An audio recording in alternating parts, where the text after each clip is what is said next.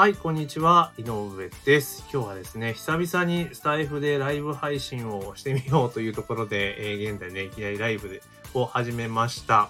え、音声配信自体すごい久しぶりで、えー、あるわけなんですけれども、で、久しぶりにスタイフのね、アプリをこの前ちょっといじくってたら、なんだかいろいろ機能が進化していて、えー、ライブ配信とかもすごく、えー、使い勝手が良くなっていたなというところですね。例えばどういうところが良くなったかというと、あの、以前スタイフの場合でライブ配信した時って、あの、編集ができなかったんですよね。そのままライブで話したものをそのままアーカイブとして保存することができて公開することができたんだけれども、それをじゃあ例えば、なんだろう、BGM つけたりとか、ちょっと余分な部分をカットしたりとか、そういったことができなかったんですね、以前。そこが結構使い勝手悪いなと思ってたんですけれども、えなんと気がつけばですね、そこの部分を改善されていて、まあ、ライブ配信したものもしっかりと編集ができるようになっていたと、えー、BGM がつけられるようになっていたというところがあったので、まあ、これすごく便利な機能かなというふうに私は思っています。で、やっぱライブでこう配信した方がいいじゃないですか。結局、この音声配信って、やっぱりいかに継続的に、え配信をしていくかとかとても重要だったりするわけじゃないですか。ただ、あの、慣れてないとですね、やっぱりこう、あ、噛んじゃったとかね、うまくいかなかったとかで、結構収録配信だと、あの、取り直し、取り直し、取り直しとかいう形になってしまって、結局なんか、音声いつまでやっても出せねえぞっていう状況になっちゃうと思うんですね。ただ、このライブ配信だったら、まあ、それこそライブなので、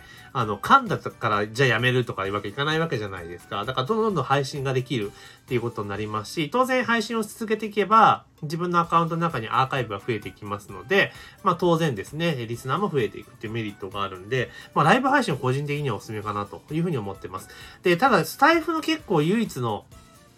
弱点っていうのは、私が思うのは、その収録した音源をですね、取り出すことができないんですね。あくまでもスタイフの中でしか使えないっていうのがちょっとデメリットかなっていうふうに思ってます。で、これどういうことかというと、音声配信メディアっていろいろあるじゃないですか。ね、いろんな媒体があって、で、単純にそのスタイフとかのアプリじゃないところで、例えばパソコンとかスマホで収録したものを、えスタイフに外部音源としてアップすることができるんですが、えそもそもこんなライブ配信とかで収録した音源っていうのを、あの、ダウンロードできないんですよね、データをね。だから例えば、スタイフでライブ配信したものを、えー、スタイフ内でね、アーカイブで保存、えー、公開するのは全然普通にできるんですけど、じゃあその音源を、えー、例えば、ポッドキャストで公開したいぞっていう場合っていうのは、できないんですよ。なぜかって音源取り出せないから。だから、以前だったら、ライブ配信した音源は、まあ、スタイフ専用ですよ、みたいな感じで、例えば、ポッドキャストとかのね、告知の中で、えー、定期的にライブ配信やってます。ライブ配信はスタイフでやってるので、そちらも登録してくださいね、みたいな感じの誘導してたんですよ。だから、それが、えー、ね、今回、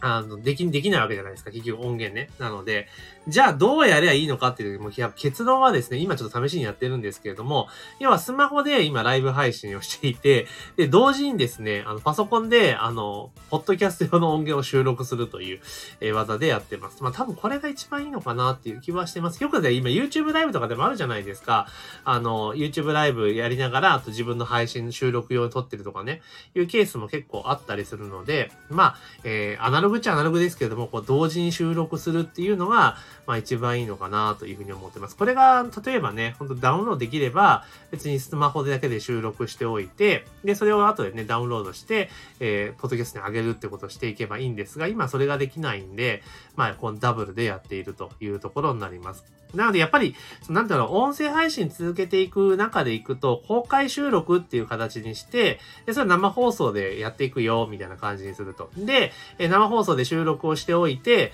で、後で、えー、例えば、財布の中で公開するのであれば、えー、一旦生放送でそのまま公開し終わりましたと。で、その後に、あの一旦保存しといて予約配信とかで、えー、翌日の何時からあの公開するとかでもいいと思うんですよね。うん、あの、なんだ、ホリエモンがボリシーでやってるじゃないですか。デイリーニュースってやつやってて、あれってまさにね、メディアは違うんだけれども、収録は公開放送であって、収録に関しては、あの誰でも聞けると。だから、あの、公開収録に関してはね、その生放送でやってる部分に関しては誰でも聞ける。だけど、その、後でアーカイブっていうのはメンバーシップに入ってないと聞けないよみたいな感じなので、まあそんな風に使っていくのもね、面白いんかなとちょっと思ったりは、えー、しましたよというところです。で、最近ちょっとですね、あのー、本当音声配信っていうのは、ちょっとサボり気味だったので、まあ、ちょっとここでまた仕切り直しでですね、あの、メルマガの内容とうまくリンクさせていきながら、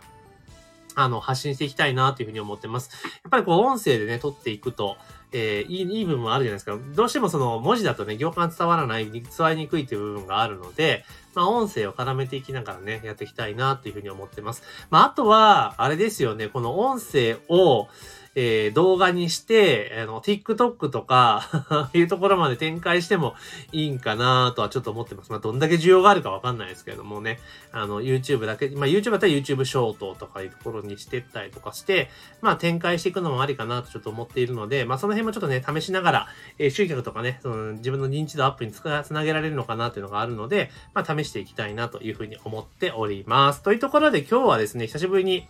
あの、スタイフのライブ配信機能を使ってですね、お昼のこの3時前ですね、